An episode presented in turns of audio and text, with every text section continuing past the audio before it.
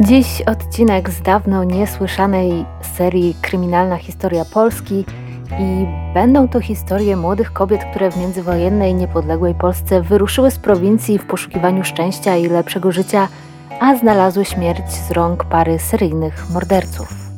Zapraszam na Zbrodnie Prowincjonalne.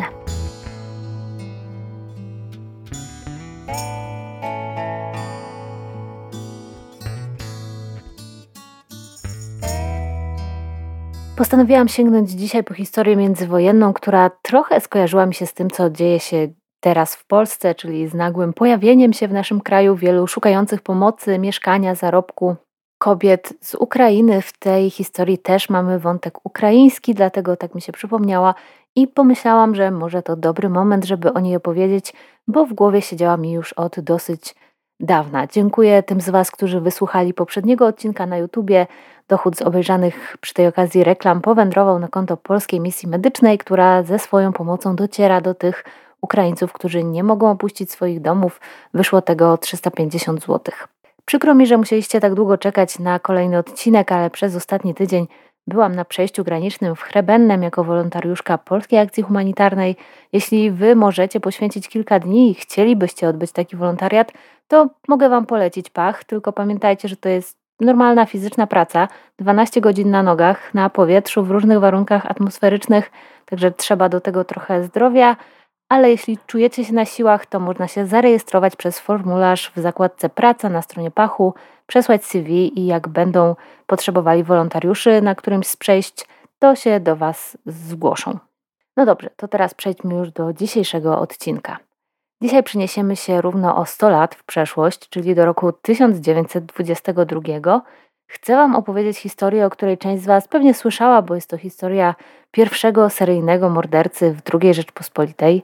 I chociaż nasz dzisiejszy niebohater grasował przede wszystkim na warszawskich dworcach, więc może ktoś powiedzieć, że nie jest to zbrodnia prowincjonalna, to wydaje mi się, że mimo wszystko jakoś ta opowieść się wpisuje w ten podcast, bo ofiarami naszego dzisiejszego zabójcy, a właściwie zabójczego duetu, były kobiety przyjeżdżające z prowincji do Warszawy. Często było to dla nich pierwsze zetknięcie z wielkim miastem, a wychowując się na wsi w małej społeczności, w której mogły czuć się bezpiecznie, nie zdawały sobie sprawy z niebezpieczeństw, jakie na młode, naiwne kobiety czyhały w stolicy. Rok 1922 to był w Polsce jeszcze taki czas burzliwy, czas kształtowania się ostatecznych granic II Rzeczpospolitej, bo to właśnie w tym roku zdecydowano o przyłączeniu tzw. Litwy Środkowej do Polski, ale polskie wojsko zajmowało również w tym czasie część Śląska, tę, która ostatecznie miała się znaleźć w granicach II RP. Po plebiscycie, powstaniu i ostatecznych traktatach, które te granice miały uregulować, kolejne rządy powstawały i podawały się do dymisji. Jeśli dobrze policzyłam, to w 1922 roku były 4 różne rządy i każdy z nich po paru miesiącach upadał. Odbyły się pierwsze w historii wybory do Senatu. Wybrano też i zaprzysiężono pierwszego w historii Polski prezydenta, czyli Gabriela Narutowicza.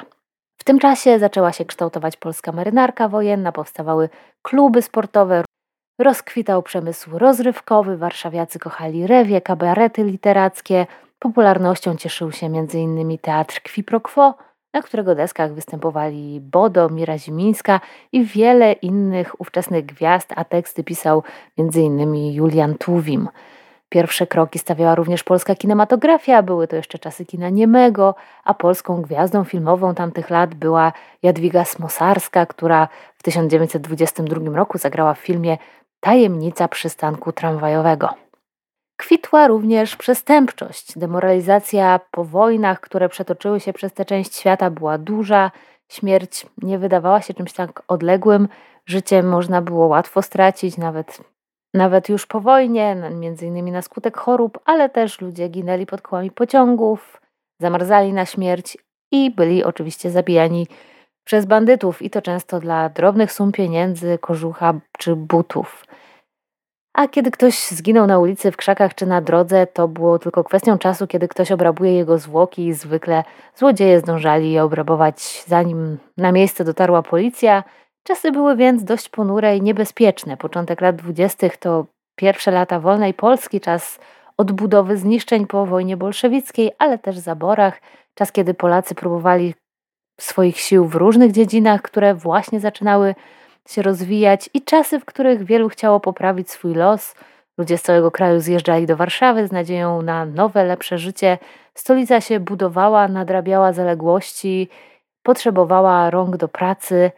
I w takich to okolicznościach historycznych zimą 1922 roku do Warszawy przybyły dwie 20-letnie Ukrainki, Marianna Moroz i Michalina Matwiejew. Pochodziły z Husiatynia, miasteczka w obwodzie tarnopolskim, wówczas leżącego w granicach II Rzeczpospolitej, przy granicy z Rosją. Było tu przejście graniczne, dziś ta miejscowość leży w granicach Ukrainy oczywiście. Obie panie marzyły o wyjeździe za granicę, na zachód, może za ocean, do Kanady, choć nie bardzo jeszcze wiedziały, jak to osiągnąć. Ale od czegoś trzeba było zacząć, ruszyły więc do Warszawy, gdzie trzeba było się udać, żeby wyrobić sobie paszport na taki zagraniczny wyjazd. Po długiej podróży koleją Marianna i Michalina wysiadły na dworcu wiedeńskim i pierwsze wrażenie, jakie odniosły, widząc Warszawę, nie było jakieś spektakularne zapewne. Dworzec, choć w samym centrum miasta, na skrzyżowaniu Świętokrzyskiej i Marszałkowskiej, była to drewniana, prowizoryczna konstrukcja, wyjątkowo mało imponująca, zatęchła, byle jaka. Niejedna zdecydowanie mniejsza miejscowość mogła się poszczycić dużo lepiej wyglądającymi dworcami. Budowa dworca głównego, zdaje się, była już wtedy w planach, ale żeby te plany zostały zrealizowane, to trzeba było jeszcze dużo czasu, a tak w pełni to ten projekt w zasadzie nigdy nie został zrealizowany, bo tam po drodze był jeszcze jakiś pożar, a we wrześniu 1939 roku dworzec został częściowo zniszczony, no i wciąż nie był wtedy jeszcze wykończony. Centrum Warszawy nawet dzisiaj nie jest szczególnie piękne, co mówię z przykrością jako warszawianka, ale na początku lat 20. było jeszcze dużo gorzej. Wąskie, ciemne uliczki, stare kamienice. Warszawa nie wyglądała w tamtych czasach jak jakaś wspaniała europejska stolica. Na dwóch kobietach, które przyjechały tu, żeby poprawić swoje życie, znaleźć pracę i spełnić swoje marzenia, nie zrobiła jakiegoś szczególnie dobrego wrażenia. Do tego stopnia, że nie były pewne, czy dobrze wysiadły i jeszcze pytały się na dworcu, czy to już Warszawa. W baraku służącym za poczekalnię dworcową kręcili się bezdomni, bezrobotni i tacy jak one, przyjezdni, których przywiodły tu marzenia o świetlanej przyszłości, ale nie bardzo wiedzieli, od czego tę przyszłość mają właściwie zacząć. Nikogo w stolicy nie znali, nie mieli załatwionej żadnej pracy, nie wiedzieli nawet, gdzie mogliby spędzić pierwszą noc. Na drogie, znane hotele nie było ich stać, a tanie pensjonaty, noclegownie i pokoiki do wynajęcia były ukryte gdzieś w zakamarkach tego obcego miasta i odnalezienie ich wcale nie było takie proste. Na wynalezienie aplikacji Booking.com trzeba było jeszcze poczekać prawie 100 lat. Także kręcili się po dworcu, pytali w informacji, zaczepiali ludzi i usiłowali się czegokolwiek dowiedzieć. Na takich przyjezdnych czekali na dworcach rozmaici oszuści, naciągacze, nieuczciwi handlarze, a też pospolici złodzieje, którzy tylko czekali, aż ktoś na chwilę straci z oka swój bagaż. Na dworcu funkcjonował również nieoficjalny Urząd Pracy. Warszawiacy doskonale wiedzieli, że każdego dnia przybywają tu dziesiątki ubogich, szukających pracy ludzi z prowincji. Przychodzili tu więc ci, którzy chcieli znaleźć sobie jakąś tanią siłę roboczą. Szukano tu najczęściej kucharek, służących, ale też pracowników budowlanych i rozmaitych pomagierów do rozmaitych warsztatów, do pracy fizycznej, generalnie niewykwalifikowanej siły roboczej. A przy tym ludzi zdesperowanych, nie mających ze sobą co zrobić i gotowych pracować często tylko w zamian za dach nad głową i wyżywienie. Nie muszę mówić, że stwarzało to ogromne pole do nadużyć. Bezrobocie było ogromne, znalezienie pracy nie było łatwe, co oczywiście wykorzystywało wielu nieuczciwych pracodawców. Marianna Moroz oraz Michalina Matwiejew były jednymi z wielu w tym tłumie osób bez pieniędzy, bez pomysłu na to, co dalej ze sobą zrobić. Tymczasowy nocleg kobiety znalazły w mieszkaniu przy ulicy Szkolnej 1, gdzie pewna pani, pani Zarzycka, prowadziła coś w rodzaju schroniska. Choć melina byłoby chyba właściwszym określeniem, jedynym atutem tego noclegu była jego niska cena. Marianna chciała jechać do Berlina. Udała się do konsulatu, ale okazało się, że formalności, które trzeba było spełnić, żeby taką podróż odbyć, trochę ją przerosły, a przede wszystkim nie dysponowała wystarczającymi środkami na taką podróż. Nie mówiąc już o tym, że nie miała marek, żeby przetrwać w Niemczech chociaż przez kilka dni, zanim uda jej się znaleźć pracę. Obie kobiety spędziły już trochę czasu na dworcu i wciąż nie miały żadnych perspektyw. Tę skromną sumę, którą uciułały na podróż, już wydały, teraz zostały głodne, bez dachu nad głową w obcym mieście i to jeszcze zimą. Także marzły na dworcu, nie mając pojęcia, co dalej. Był 22 lutego, kiedy na dworcu wiedeńskim poznały niejaką panią Krasińską.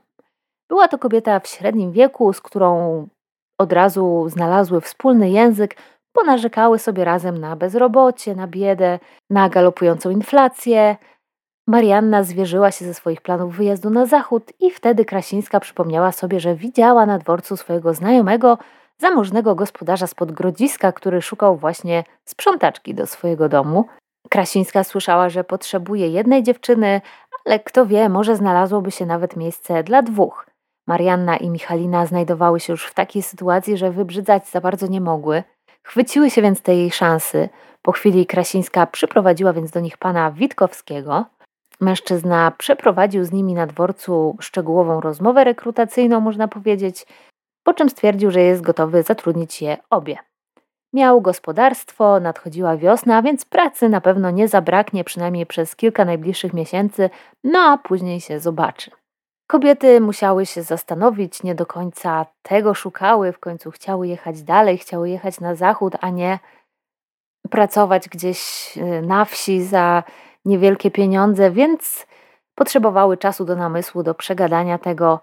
Umówiły się więc z Witkowskim następnego dnia w tym samym miejscu, wtedy miały mu dać odpowiedź, czy posady przyjmują, czy też nie. Marianna była gotowa jechać do Grodziska choćby zaraz. Michalina miała jednak wątpliwości. Właściwie to nic konkretnego, jakieś złe przeczucie. Pan Witkowski wcale nie wyglądał na zamożnego gospodarza, za jakiego chciał przed nimi uchodzić. Wątpiła w jego zapewnienia i w ogóle czuła przed nim jakiś lęk. Jednak jej koleżanka tych obaw nie podzielała. I gdy następnego dnia się spotkali, umówili się, że jeszcze tego samego popołudnia Marianna pojedzie do Grodziska z Witkowskim i Krasińską pociągiem o 17:00, a następnego dnia Witkowski przyjedzie po Michalinę do Warszawy. Czas, który został im do odjazdu pociągu, spędzili wspólnie na małej libacji w barze mieszczącym się nieopodal schroniska, w którym nocowały obie Ukrainki, ponieważ poszli tam, żeby zabrać ich rzeczy. Michalina odprowadziła podchmieloną koleżankę na dworzec i tam się pożegnały. Następnego dnia nie zjawiła się na dworcu na umówione spotkanie z Witkowskim.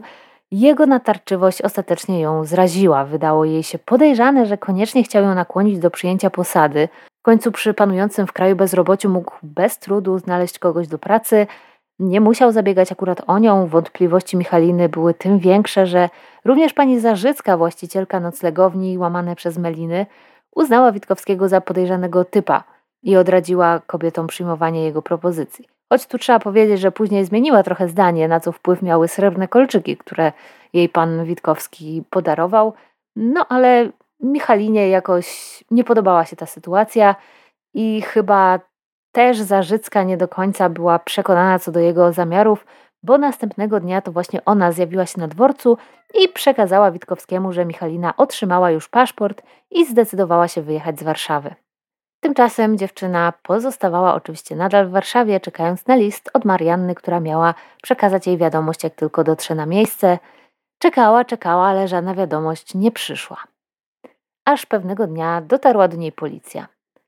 Okazało się, że Mariannę Moroz znaleziono martwą w pobliżu Błonia. Przed śmiercią kobieta odbyła stosunek seksualny. Udało się ją zidentyfikować dzięki znalezionym przy niej listom pisanym po ukraińsku. Wszystkie inne dokumenty, podobnie jak wierzchnie ubranie, zostały kobiecie skradzione. I być może w innych okolicznościach policja wcale by się tą śmiercią aż tak bardzo nie przejęła, no bo cóż. Ciągle zdarzały się jakieś wypadki, awantury, napady, jakieś porachunki, zemsty, bijatyki po alkoholu. Policja nie była w stanie znaleźć sprawców większości z nich. No tyle, że śmierć Marianny Moroz, jak się okazało, nie była odosobnionym wypadkiem. W różnych wioskach znajdujących się na obrzeżach Warszawy, szczególnie w pobliżu szlaków kolejowych, od 2 miesięcy znajdowano bowiem martwe kobiety. Na początku policja nie zrobiła wiele w tej sprawie, bo też brakowało im punktów zaczepienia, a może i inicjatywy. Pierwszą ofiarę, a w każdym razie pierwszą, o której wiadomo, znaleziono 17 stycznia w Zagajniku w okolicach Pruszkowa. Zanim ją znaleziono, spadł obfity śnieg, który zatarł ewentualne ślady zbrodni, które mógł tam pozostawić morderca. Kobieta miała poderżnięte gardło, a przy sobie żadnych dokumentów, które pozwoliłyby na ustalenie jej tożsamości. Można było jedynie stwierdzić, że miała około 40 lat. 1 lutego na polu pod Ożarowem znaleziono zwłoki 30-letniej kobiety w ciąży. Miała na sobie jedynie cienką bluzkę i męskie kalesony. Wyglądało na to, że jej wierzchnie okrycie zostało skradzione albo została wyciągnięta ze swojego mieszkania nie w pełni ubrana. W pobliżu zwłok znaleziono strzępki chusty i butelkę po wódce. Znów żadnych dokumentów i znów niczego, co pozwoliłoby stwierdzić tożsamość zamordowanej. Kolejną niezidentyfikowaną kobietę znaleziono 10 lutego w gminie Skorosze. Dziś jest to dzielnica Warszawy, wtedy to była jeszcze podwarszawska wieś. Zwłoki znalezione zostały przy drodze, która prowadziła do stacji Włochy ze wsi Garwolin. Kobieta około 30, tożsamość nieznana, bez dokumentów, bez pieniędzy, bez wierzchniej odzieży, prawdopodobnie zamordowana w celach rabunkowych i też ktoś poderżnął jej gardło. Znaleziono przy niej jedynie 2 bilety kolejowe, jeden od stacji Włochy do Warszawy, drugi z Warszawy do Torunia, przy czym ten drugi był datowany na dzień, w którym kobieta zginęła. Kolejne morderstwo 28 lutego w lesie między Miłosną a Wawrem. Dziś te tereny należą też do Warszawy. Wtedy były to tereny podmiejskie. Kolejne ciało, kolejna kobieta o nieznanej tożsamości, zamordowana podobnie jak jej poprzedniczki. Ten wzór działania zaczęła już nawet dostrzegać prasa, w której zaczęły pojawiać się doniesienia o serii tajemniczych, niewyjaśnionych zabójstw kobiet w okolicach Warszawy. Zaczęto nawet przebąkiwać, że Warszawa ma swojego własnego Landru. Bo w tym samym czasie w Paryżu trwał proces jednego z najgłośniejszych zbrodniarzy tamtych czasów, Henri Landru. Szybko więc tajemniczy zabójca z Nadwisły zaczął być tytułowany polskim Landru. Nawet w kwestii seryjnych morderców lubimy się przecież porównywać do Zachodu i udowadniać, że my też mamy swoje odpowiedniki. Henri Landru został stracony 25 lutego 1922 roku i jego modus operandi nie do końca odpowiadał mordercy z podwarszawskich wiosek. Landru uwodził dość zamożne kobiety, które poznawał, zamieszczając anonse w rubrykach matrymonialnych w paryskich gazetach, czyli taki prekursor oszusta z Tindera, można powiedzieć. Swoje ofiary zwabiał do swojego mieszkania, gdzie je mordował i okradał. I w ciągu 4 lat zamordował w Paryżu 11 osób, 10 kobiet i 1 dziecko. Było to dziecko jednej z ofiar. Ciała zamordowanych ćwiartował, a następnie palił w piecu. No i francuskiej policji aż 4 lata zajęło powiązanie tych spraw i odnalezienie mordercy. A gdy już się to udało, o Henri Landru zrobiło się głośno w całej Europie, o procesie seryjnego mordercy, którego w tamtych czasach jeszcze tak nie określano. Pisały również polskie gazety. Nic więc dziwnego, że natychmiast skojarzono ze sobą te dwie historie. Trudno się też dziwić, że dochodzenie w sprawie rosnącej liczby morderstw kobiet w okolicach Warszawy nie szło tak zbyt spektakularnie. Nie były to złote czasy polskiej policji. Nie wiem, czy takie czasy w ogóle kiedykolwiek w naszym kraju były. Chyba to jeszcze wciąż przed nami. Polska policja dopiero tak naprawdę się kształtowała, brakowało specjalistów, ludzi z doświadczeniem, a stosunek społeczeństwa do tej formacji był jeszcze gorszy niż teraz, no bo kojarzyła się z opresyjnymi władzami z czasów zaborów. Do tego policja była niedofinansowana, co oczywiście też nie pomagało. Nie tylko policjanci nie mogli liczyć na zwiększenie środków, ale wręcz jeszcze im je odbierano. Do tego stopnia, że zdecydowano na przykład, iż z gabinetów komisarzy zostaną usunięte telefony, bo przecież równie dobrze mogą korzystać z telefonów dostępnych w publicznej poczekalni. Pomimo tych trudności policja przystąpiła do działania. Teraz już mieli rysopis sprawcy, 2 kobiety, które mogły go rozpoznać, a przede wszystkim całkiem dobre rozeznanie w jego sposobie działania. Wiadomo było, że swoje zbrodnie popełnia w miejscowościach znajdujących się na południe od Warszawy, w pobliżu stacji kolejowych. Nazwisko Witkowski zapewne było fałszywe, podobnie jak fikcyjne było gospodarstwo w Grodzisku, ale przynajmniej wiadomo było, gdzie morderca szuka swoich ofiar, a to już stwarzało pewne możliwości. Policja zmobilizowała więc wszystkie siły, aby obstawić warszawskie dworce, przede wszystkim barak poczekalni dworca głównego. Tam działający pod przykrywką funkcjonariusze przyglądali się wszystkim mężczyznom i usiłowali wypatrzeć wśród nich twarz mordercy. W całą operację zaangażowano też Michalinę Matwiejew i panią Zarzycką, jedyne dotychczas znane policji osoby będące w stanie potwierdzić tożsamość rzekomego pana Witkowskiego. Obserwacja trwała prawie 2 tygodnie i przez ten czas nie posunęła sprawy ani o krok naprzód, a morderca w każdej chwili mógł uderzyć ponownie. Wreszcie jednak szczęście się do nich uśmiechnęło. Pewnego marcowego ranka pani Zarzycka, siedząca wraz z 4 policjantami na dworcu wiedeńskim, rozpoznała w tłumie mężczyznę znanego jako pan Witkowski. W niewielkiej odległości od niego szła starsza kobieta, która przedstawiała się jako Krasińska. Policjanci obserwowali, jak para nawiązuje znajomość z młodą kobietą siedzącą w poczekalni.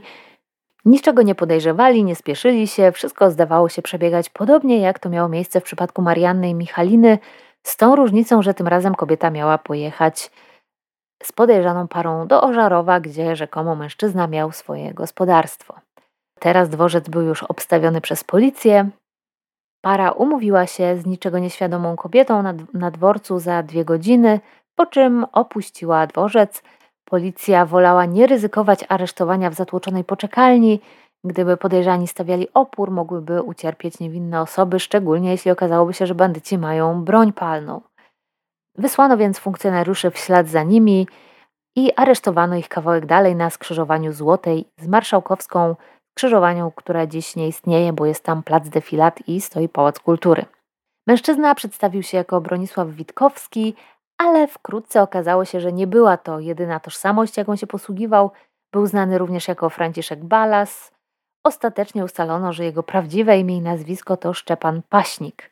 Mężczyzna miał 35 lat, posługiwał się różnymi dowodami tożsamości, co w tamtych czasach nie było wcale takie trudne, w związku z tym, że Polska dopiero zaczynała ujednolicać prawne i administracyjne kwestie.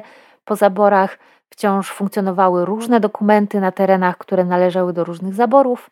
Jednocześnie można było wyrabiać już też nowe dokumenty, takie polskie, natomiast nie było jednej spójnej ewidencji. Te dokumenty z czasów zaborów wciąż były ważne, równolegle z nimi ważne były te nowo wyrabiane dokumenty. Na większości z nich i tak nie było zdjęcia, więc można było swobodnie się posługiwać cudzym dowodem i musiało minąć jeszcze sporo czasu, zanim te sprawy jakoś uporządkowano. Jeśli jeszcze były jakiekolwiek wątpliwości co do tego, czy zatrzymano właściwego człowieka, to dość szybko stało się jasne, że nie ma mowy o pomyłce. Przy mężczyźnie znaleziono bowiem różne drobiazgi należące do jego ofiary. Z czasem udało się ustalić, że Szczepan Paśnik był niezbyt zamożnym rolnikiem spod Garwolina, właścicielem 3 hektarów ziemi, więc trochę mało, żeby się na tym wzbogacić. Wystarczało to co najwyżej na bardzo skromne życie i wymagało ciężkiej pracy, żeby się utrzymać, a takiego życia Paśnik nie chciał wieść. Dość szybko zaczął więc kraść, żeby poprawić swoją sytuację finansową i po raz pierwszy został złapany na kradzieży w roku 1912. Trafił wtedy do więzienia na kilka miesięcy, ale nie zachęciło go to do wejścia na ścieżkę uczciwości. Wręcz przeciwnie, do więzienia wrócił niemal natychmiast. Tym razem został skazany na przymusowe roboty i w 1913 roku Paśnik trafił już na Sybir na 12 lat katorgi za morderstwo. Morderstwo to popełnił podczas ucieczki z więzienia w Grodzisku. Wspólnie z 3 innymi skazanymi zabił strażnika, następnie obrambował trupa, dzieląc się łupem ze swoimi towarzyszami. Dość szybko uciekinierzy zostali złapani i tym sposobem Paśnik trafił na katorgę. Spędził na niej jednak zdecydowanie mniej czasu, niż zakładał to jego wyrok. Z pomocą przyszły mu tu wielkie wydarzenia, które rozegrały się w Europie w drugiej dekadzie XX wieku, czyli I wojna światowa, wojna, później rewolucja sprawiły, że do pilnowania więźniów nikt już za bardzo nie miał głowy, część z nich zwolniono, część uciekła sama i Paśnik wykorzystał ten chaos, który zapanował w Rosji, żeby powrócić do Polski i w 1918 roku dotarł do Warszawy i tutaj osiadł. Nie wrócił w rodzinne strony, możliwe, że z powodu swojej kochanki, Józefy Gądek. Jak twierdził Paśnik, kobieta wiedziała o jakiejś zbrodni, którą popełnił. Podobno sama go do tej zbrodni nakłoniła, a następnie groziła, że wyda go policji. O tej zbrodni nie wiadomo za wiele. Nie wiadomo, kto miał być jej ofiarą. Jedynym źródłem informacji o niej były zeznania Paśnika, który nie bardzo chciał wchodzić w szczegóły i który dość mocno tutaj próbował zamieszać i zaciemnić cały obraz sytuacji. Wiadomo jednak, że to właśnie te groźby doprowadziły do pierwszego z serii morderstw w 1922 roku i tak też zaczął się kształtować ten modus operandi, który później Szczepan Paśnik powtarzał przy kolejnych swoich zbrodniach i udoskonalał. Mężczyzna namówił Józefę, żeby pojechała z nim oglądać działkę, którą rzekomo chciał kupić. Dotarli tam po zmroku, to było w okolicach folwarku Helenów. Tam Paśnik zamordował kobietę, podcinając jej gardło scyzorykiem, a następnie okradł i sprzedał jej rzeczy na Kercelaku. Żeby ukryć swoją zbrodnię, zamordował również matkę kobiety i jej kuzynkę. Obie kobiety zwabił, mówiąc im, że Józefa zachorowała, leży w jakimś domu gdzieś w okolicy Pruszkowa, potrzebuje pomocy. Następnie wywiózł obie kobiety w nocy gdzieś w pole i tam zamordował. Wszystko przebiegało tak jak przy pierwszym morderstwie. W ciągu jednego miesiąca życie straciły więc 3 kobiety spokrewnione ze sobą. Wszystkie zaginęły bez śladu. Z jakiegoś powodu ten fakt został zupełnie niezauważony. Nie wszczęto śledztwa, nikt się tym nie zainteresował. Przypuszczalnie te kobiety były dość ubogie, może nawet pochodziły z marginesu społecznego i ich nieobecność nie zwróciła za bardzo niczyjej uwagi. Kiedy już Paśnik uporał się z rodziną swojej kochanki, zaczął mordować obce kobiety i za cel brał sobie przyjezdne z prowincji szukające zatrudnienia w Warszawie lub przyjeżdżające tu, żeby wyrobić sobie paszport i wyjechać dalej za granicę. W zdobywaniu ich zaufania pomagała mu żona, Józefa Paśnik. Kobieta zagadywała je, zdobywała od nich informacje, wyszukiwała ofiary pasujące do ich profilu, a więc takie, których przynajmniej przez kilka najbliższych tygodni czy miesięcy nikt nie powinien szukać. Kobiety w drodze, w podróży, które nie miały rodzin albo zostawiły swoje rodziny gdzieś setki kilometrów dalej. Przy ówczesnych możliwościach komunikacji na odległość ich bliscy nie spodziewali się raczej wieści od nich w ciągu najbliższych dni, nawet tygodni. Listy szły długo, mogły łatwo zaginąć. Telefony jeszcze mało kto w ogóle miał. Także Paśnikowie dobierali swoje ofiary bardzo sprytnie. Zabijali je z dala od domu, tam gdzie nikt ich nie znał, uniemożliwiając tym samym organom ścigania ich identyfikację, a tym samym wpadnięcie na jakikolwiek trop. Ostatecznie ustalono, że Paśnik zamordował 7 kobiet. Schwytany Szczepan Paśnik dość szybko przyznał się do winy. Dzięki jego relacji wiemy dzisiaj, jak wyglądały ostatnie chwile życia Marianny Moroz. Wysiedli w Płochocinie. Paśnik powiedział młodej Ukraince, że będą musieli przejść kawałek pieszo, żeby dotrzeć do jego gospodarstwa. Ruszyli przez pola, zostawiając gdzieś z tyłu żonę Paśnika, która przedstawiała się jako pani Krasińska. Józefa Paśnik z domu Talarek była nieco starsza od swojego męża, miała 40 lat. Kiedy ją aresztowano, miała na sobie białą chustę, którą, jak się niebawem okazało, zdarł jej mąż z Marianny Moroz. Kiedy Szczepan i Marianna zostali sami gdzieś w szczerym polu, z dala od zabudowań, z dala od ludzi, zachowanie mężczyzny natychmiast się zmieniło. Nie musiał już udawać, że jest miły. Rzucił się na kobietę, zgwałcił ją, a następnie udusił paskiem od spodni. Podobno był jeszcze przy tym zły, że Marianna nie chciała mu się oddać dobrowolnie. Jego zdaniem chyba powinna skakać z radości i czuć się wyróżniona, że łaskawie postanowił ją wykorzystać. Gdy kobieta już nie żyła, zabrał jej ubrania, buty i drobiazgi, które miała przy sobie, a ciało ukrył w krzakach. Pytany przez śledczych przyznał się, że narzędzie zbrodni wybrał nieprzypadkowo. Nie chciał, żeby rzeczy, które zamierzał sobie przywłaszczyć, a potem sprzedać, poplamiły się krwią. Poplamienie było niewskazane, bo zdarte ze swoich ofiar rzeczy Szczepan, jak już mówiłam, sprzedawał na Kercelaku. Więc musiały się jakoś w miarę nieźle prezentować. Kercelak w Warszawie to był taki międzywojenny odpowiednik Stadionu Dziesięciolecia. Bazar, na którym kwitł pokątny handel, grasowały różne przestępcze szajki, załatwiano różne interesy szemrane. Panowało przekonanie, że na Kercelaku można kupić dosłownie wszystko. Za skradzione kobietom używane ubrania zwykle Paśnikowie dostawali od 10 do 12 tysięcy marek. Dla porównania za pół kilo masła płaciło się wtedy w 1922 roku 900 marek. Za pół kilo chleba w zależności od gatunku od 100 do 200 marek. Także tych 10 000 marek wystarczyłoby na to, żeby pewnie z 5 razy pójść na takie zwykłe zakupy. Kupić trochę mięsa, chleba, kilka bułek, mleko, jajka i masło. Także starczyłoby to paśnikom może na tydzień takiego niezbyt wystawnego życia. Swoją drogą rok później wszystkie te ceny były już 10-krotnie wyższe, bo były to czasy hiperinflacji. Marianna Moroz była prawdopodobnie ostatnią ofiarą paśników, a przynajmniej ostatnią znaną. Dzięki temu, że od jej śmierci minęło stosunkowo niedużo czasu, Szczepan był w stanie dość dokładnie odtworzyć to morderstwo. Z wcześniejszymi nie było już tak łatwo. Paśnikowie nie pamiętali nazwisk większości z tych kobiet, niektórych nawet nie znali imion.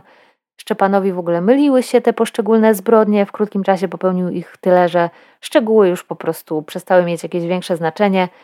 Część z nich zginęła od noża, część została uduszona, niektóre zostały zgwałcone, inne nie, przy czym część jeszcze za życia, a niektóre już po śmierci. Były więc pewne różnice pomiędzy tymi morderstwami. Jedno było jednak wspólne dla wszystkich. Zawsze kobiety były okradane z ubrań i dokumentów. Te różnice nie były jednak na tyle znaczące, żeby mogły budzić wątpliwości co do tego, czy są dziełem tego samego sprawcy. Trzeba raczej uznać, że ten modus operandi ewoluował i że paśnikowie udoskonalali swoją metodę działania, ucząc się na swoich błędach. Tak było na przykład z tym, że przestał zabijać nożem, żeby nie plamić ubrań, które później miały iść na handel. Za główny motyw paśnika uznano motyw rabunkowy, chociaż prawda jest taka, że spokojnie byłby w stanie kobiety zastraszyć i okraść bez ich zabijania, ale najwyraźniej jemu zabijanie się spodobało. Podobało mu się też, że ma władzę nad kobietami, morderstwa i gwałty dawały mu zaspokojenie. Widać w jego działaniu jakiś taki element nienawiści do kobiet, chęci ich upokorzenia i podporządkowania sobie. Mówił zresztą o tym sam paśnik, który twierdził podczas przesłuchań, że chciał się zemścić na Gądek i podobnych jej wywłokach. I znęcanie się nad kobietami sprawiało mu niewątpliwie przyjemność. Te jego motywy były więc złożone i świadczą chyba przede wszystkim o tym, że był to człowiek kompletnie zdegenerowany. Bez żadnych skrupułów, bez moralności, drapieżnik, dla którego życie ludzkie nic nie znaczyło. Te motywacje Szczepana Paśnika są przerażające, ale są to motywacje seryjnego mordercy. I w takim kontekście mogą być, powiedzmy, zrozumiałe. Znacznie mniej zrozumiałe są natomiast motywacje Józefy Paśnik i jej rola w całym tym morderczym duecie. I to chyba właśnie ona budziła najwięcej kontrowersji. Jedni widzieli w niej mózg operacji, podejrzewali, że to ona planowała zbrodnię, a Szczepan tylko wykonywał jej polecenia. Inni byli przekonani, że odwrotnie, że kobieta sama była ofiarą męża, brutala, którego się bała, dlatego robiła to, co jej kazał. No a jeszcze inni widzieli w nich równorzędnych partnerów, którzy wspólnie na chłodno wprowadzali w życie swój morderczy plan, dzieląc się obowiązkami i łupami. To, jaka naprawdę była rola Józefy, do dziś pozostaje zagadką. Wiemy o Józefie tyle, że żoną Szczepana była od 15 lat. Kilkukrotnie była w ciąży, ale tylko jedno dziecko przyszło na świat żywe. W 1922 roku ich syn miał 9 lat. Po powrocie z Syberii Szczepan zamieszkał w Warszawie i żył z różnymi kochankami. Wcześniej też zresztą nie dotrzymywał żonie wierności, o czym ta wiedziała, ale niewiele mogła z tym zrobić. Ona mieszkała jeszcze przez jakiś czas w ich gospodarstwie w Garwolinie, ale po pewnym czasie przyjechała do Warszawy, gdzie jej mąż zaproponował jej wspólne zamordowanie jednej z jego kochanek, żeby zdobyć trochę pieniędzy, a Józefa na tę propozycję przystała. Czasem obserwowała z pewnej odległości, jak jej mąż popełnia morderstwa, zdarzało się jednak też, że przytrzymywała szarpiącą się lub próbującą uciec kobietę, żeby Szczepan mógł pozbawić ją życia. W przypadku Marianny Moroz Józefy nie było jednak w pobliżu, gdy doszło do napaści. Prawdopodobnie mąż kazał jej się trzymać z daleka, dlatego że zamierzał po prostu odbyć z Ukrainką stosunek. Ciekawe, że prawie za każdym razem skradzione rzeczy otrzymywała Józefa, która sprzedawała je na Kercelaku, a pieniądze przeznaczała na takie codzienne sprawunki, na prowadzenie domu. Więc pod tym względem paśnik był wyjątkowo karny i lojalny wobec swojej żony. Postawa Józefy Paśnik była o tyle zatrważająca, że z jej zeznań wynika, że kobieta nie miała w ogóle poczucia, że zrobiła coś złego. We własnym mniemaniu robiła to, co musiała Nie chciała zabijać, nie sprawiało jej to przyjemności, ale gdyby nie pomogła mężowi, kobiety mogły zrobić mu krzywdę albo pójść na policję. Ona, jak sama mówiła, chciała tylko zabrać im ubrania. W jej przekonaniu nie było w tym nic złego i właściwie to te kobiety same były sobie winne, że nie chciały tych swoich ubrań dobrowolnie jej oddać i jeszcze nie zgłaszając tego na policję. Przyznała się do tego, że jedną z kobiet trzymała za nogi, gdy mąż ją dusił, a inną złapała, gdy tej udało się wyrwać mordercy i podbiegła do Józefy, prosząc ją, żeby ją ratowała. No niestety źle trafiła kobieta, złapała ją za włosy, przytrzymała do momentu, gdy nadszedł Szczepan i dokończył swego dzieła. Pomimo tego Józefa cały czas twierdziła, że jest niewinna i nie miała wyrzutów sumienia. Również Szczepan Paśnik twierdził, że jego żona jest niewinna i brał całą winę na siebie. Wkrótce po aresztowaniu parę postawiono przed sądem doraźnym. Śledztwo w tej sprawie trwało tak naprawdę kilka dni. Władze zrezygnowały z prowadzenia długiego i żmudnego śledztwa w sprawie pozostałych 6 ofiar, z których część pozostawała wciąż niezidentyfikowana. Mieli wystarczająco dużo dowodów i świadków, żeby postawić Paśników przed sądem za zamordowanie Marianny Moroz i na tym postanowili się skupić. Przestępstwa popełnione przez Paśników podlegały w tamtych czasach sądom doraźnym, a to oznaczało, że na zamknięcie śledztwa i przekazanie sprawy do sądu prokuratura miała tylko 2 tygodnie. Takie śledztwa odbywały się więc w dużym pośpiechu, rozprawy odbywały się również szybko, często w ciągu 1 dnia. Kary, jakie wymierzały sądy doraźne, były wyższe i zazwyczaj nie uwzględniano w takich postępowaniach okoliczności łagodzących. Jest to o tyle niebezpieczne, że mówimy tu o przestępstwach zagrożonych karą śmierci, więc dobrze byłoby mieć pewność, że sprawa została dobrze zbadana, nie doszło do pomyłki i na miejscu dla oskarżonych zasiada odpowiednia osoba. Choć akurat w przypadku Paśników o pomyłce nie mogło być mowy. Przynajmniej w przypadku Szczepana Paśnika. Proces polskiego Landru i jego małżonki odbył się 5 kwietnia 1922 roku, także bardzo szybko. Oficjalnie akt oskarżenia dotyczył jedynie morderstwa Marianny Moroz. Sprawa wzbudziła w Warszawie sensację, wstęp na salę rozpraw był biletowany i sala była wypełniona po brzegi zarówno przez zwykłych ciekawskich, jak i przez przedstawicieli prasy.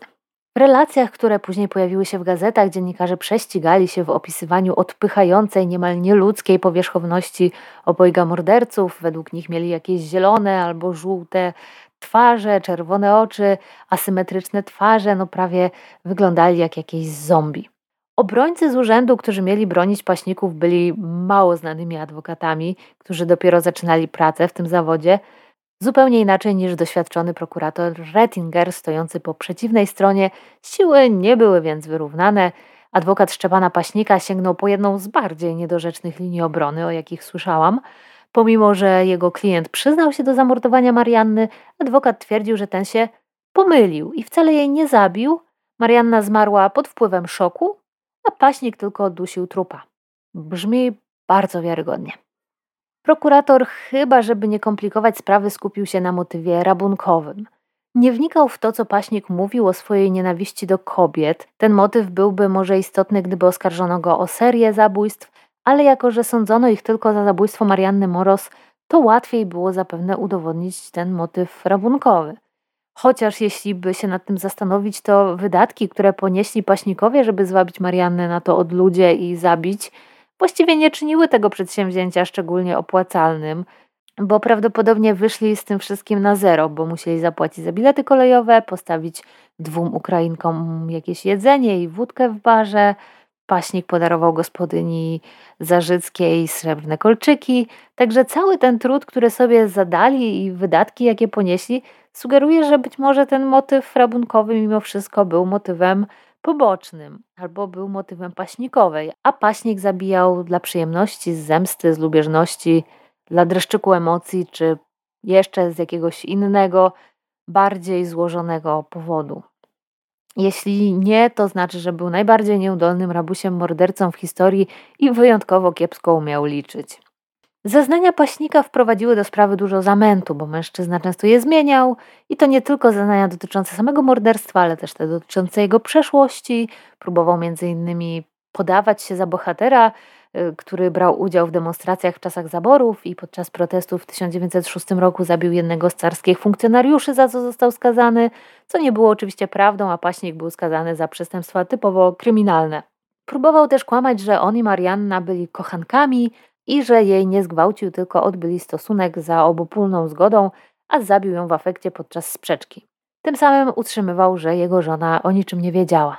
Również Józefa, która wcześniej opisała swój udział we wszystkich morderstwach i której udział w uprowadzeniu Marianny potwierdzali świadkowie, zaczęła się wycofywać z wcześniejszych zeznań, twierdzić, że o morderczych działaniach męża nie wiedziała, że do przyznania zmuszono ją biciem podczas śledztwa, że ona miała jedynie jakieś podejrzenia, jakieś przeczucie co do tego, że jej mąż robi coś złego, ale nigdy nie miała żadnych dowodów i nie była świadkiem żadnej zbrodni. Jednym z biegłych zeznających w tym procesie był profesor Grzywo Dąbrowski, o którym już w jednym z poprzednich odcinków tych retro mówiłam.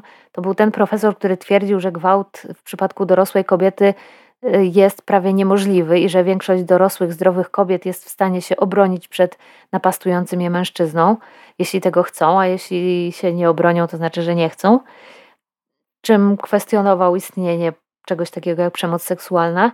No czuję, że w dzisiejszych czasach byłby raczej mało popularny, ale wtedy był autorytetem, wypowiadał się przed sądem jako biegły i niejako wstawił się za Paśnikiem, potwierdzając, że Marianna musiała dobrowolnie mu się oddać. Aż trudno jest w to uwierzyć, kiedy się dziś tego słucha, ale od tamtego procesu minęło już 100 lat, także trochę rzeczy się chyba zmieniło. Zeznania znanego profesora nie pomogły jednak Paśnikowi. Po trwającym 2 dni procesie zapadł wyrok skazujący. Skazanie na karę śmierci Szczepana Paśnika było dla wszystkich oczywiste. Nikt nie oczekiwał dla niego żadnej innej kary. Jego wina była traktowana jako coś oczywistego. Inaczej było w przypadku Józefy Paśnik.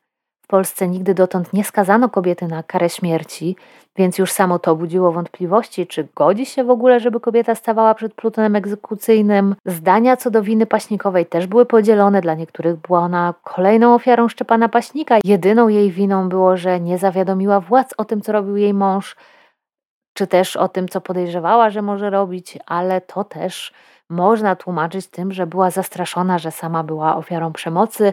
Po drugiej stronie barykady byli ci, którzy uważali, że tak jak orzekł sąd, Paśnikowa była w równym stopniu winna, że była wspólniczką swojego męża i morderczynią. Pojawiło się jednak wiele głosów, że Paśnikowa nie powinna być sądzona w trybie doraźnym, że powinno zostać przeprowadzone pełne śledztwo, żeby dowiedzieć się więcej o kobiecie, o tym, co ją kierowało i lepiej przyjrzeć się jej roli w całym tym procederze. Wielu ówczesnych obserwatorów przypuszczało, że naczelnik państwa Józef Piłsudski skorzysta z prawa łaski w przypadku właśnie Paśnikowej. Marszałek w tamtych czasach często z tego prawa korzystał, pisano nawet, że co trzeciemu przestępcy jest darowane życie w ten sposób. O ile w przypadku Szczepana Paśnika nikt nie miał wątpliwości, to co do Józefy mówiło się, że prawdopodobnie marszałek zastosuje ułaskawienie. Taką nadzieję żywiła też sama zainteresowana. Tak się jednak nie stało. Piłsudski nie skorzystał z prawa łaski i wyrok musiał zostać wykonany. Paśnikowa podobno skomentowała to słowami: za co mnie mordujecie, czy człowiekowi nie trzeba przebaczyć? Poza tym bardzo marzła w celi i cały czas prosiła o kolejne ubrania i chusty, żeby się rozgrzać. Jej mąż wydawał się pogodzony z losem, poprosił jedynie o papierosy, które palił jeden za drugim, i o butelkę wódki, której oczywiście nikt mu nie przyniósł. Wyrok został wykonany w zimny poranek 7 kwietnia na stokach Cytadeli Warszawskiej. Mnie to od razu nasuwa na myśl zdanie, które nasza bardzo zresztą kiepska nauczycielka od historii w liceum powtarzała jak mantrę i trzeba było przy odpowiedzi wyrecytować je dokładnie w takiej formie: Traugutta stracili na stokach Cytadeli. Jak widać, niewiele się od powstania styczniowego pod tym względem zmieniło, bo tam, gdzie w XIX wieku stracono Traugutta, w XX wieku stanął Szczepan Paśnik i jego żona. Z tą różnicą, że dawniej było to miejsce straceń patriotów, tych, którzy przeciwstawiali się zaborcom, a teraz trafiali tu kryminaliści, którzy potem gdzieś w pobliżu tych bohaterów narodowych też byli chowani. Śmierć następowała poprzez rozstrzelanie przez pluton wojskowy. Było w nim 12 strzelców. W polskim prawie nie było instytucji kata, nie było też możliwości śmierci przez powieszenie. Egzekucje mogły być wykonywane jedynie przez wojsko. Idąc na egzekucję, Józefa i Szczepan widzieli już wykopane dla nich w pobliżu groby, w których mieli zostać złożeni zaraz po rozstrzelaniu. To zaś nastąpiło o godzinie 6 rano na oczach licznych warszawiaków, którzy pomimo wczesnej pory i chłodu stawili się na stokach cytadeli, żeby te egzekucje obejrzeć. Wszystko przebiegło więc bardzo szybko i tak zakończyła się historia Szczepana Paśnika i jego żony. Pary morderców, którzy bardzo cynicznie wykorzystywali sytuację, w jakiej znajdowała się na początku lat 20. Polska. Bezrobocie, fakt, że kobiety szukały zatrudnienia, zjeżdżały z prowincji do miast, ale również to, że takimi kobietami nikt się specjalnie nie przejmował. Wyruszały w daleką drogę i przepadały. Nikt ich nie szukał, nikt ich nie znał. Policja nie przejmowała się za bardzo pojedynczymi przypadkami, dopiero gdy pojawiało się ich więcej i ten fakt zaczął być nagłaśniany w prasie, policja zaczęła działać. A nawet gdy mordercę złapano, nie zadano sobie nawet trudu, żeby ustalić tożsamość wszystkich tych ofiar, ale to chyba były czasy, kiedy ludzkie życie przedstawiało mniejszą wartość niż dzisiaj i po tych wszystkich wojennych doświadczeniach jakoś mniej się przejmowano śmiercią, szczególnie gdy dotyczyła ona jakichś obcych osób. Sprawa Paśników wróciła do mnie w tym czasie nie bez przyczyny. Teraz do Polski przyjeżdża wiele samotnych, zagubionych kobiet z Ukrainy, które też mogą stanowić łatwy łup dla różnych zwyrodnialców. Już się pojawiły jakieś pojedyncze doniesienia o sutenerstwie, o gwałcie i jest dla mnie coś wyjątkowo obrzydliwego w takim postępowaniu oczywiście. Mam tylko nadzieję, że nie będziemy mieli żadnego paśnika, który spróbuje wykorzystać to, co się teraz dzieje. Na dziś to wszystko. Dziękuję Wam za uwagę. Wszystkie źródła, z których korzystałam, są podlinkowane w opisie. Na YouTubie pojawia się właśnie plansza z moimi podziękowaniami dla patronów, czyli tych, którzy wspierają Zbrodnie Prowincjonalne na Patronajcie. A ja już się z Wami żegnam i zapraszam na kolejne odcinki Zbrodni Prowincjonalnych.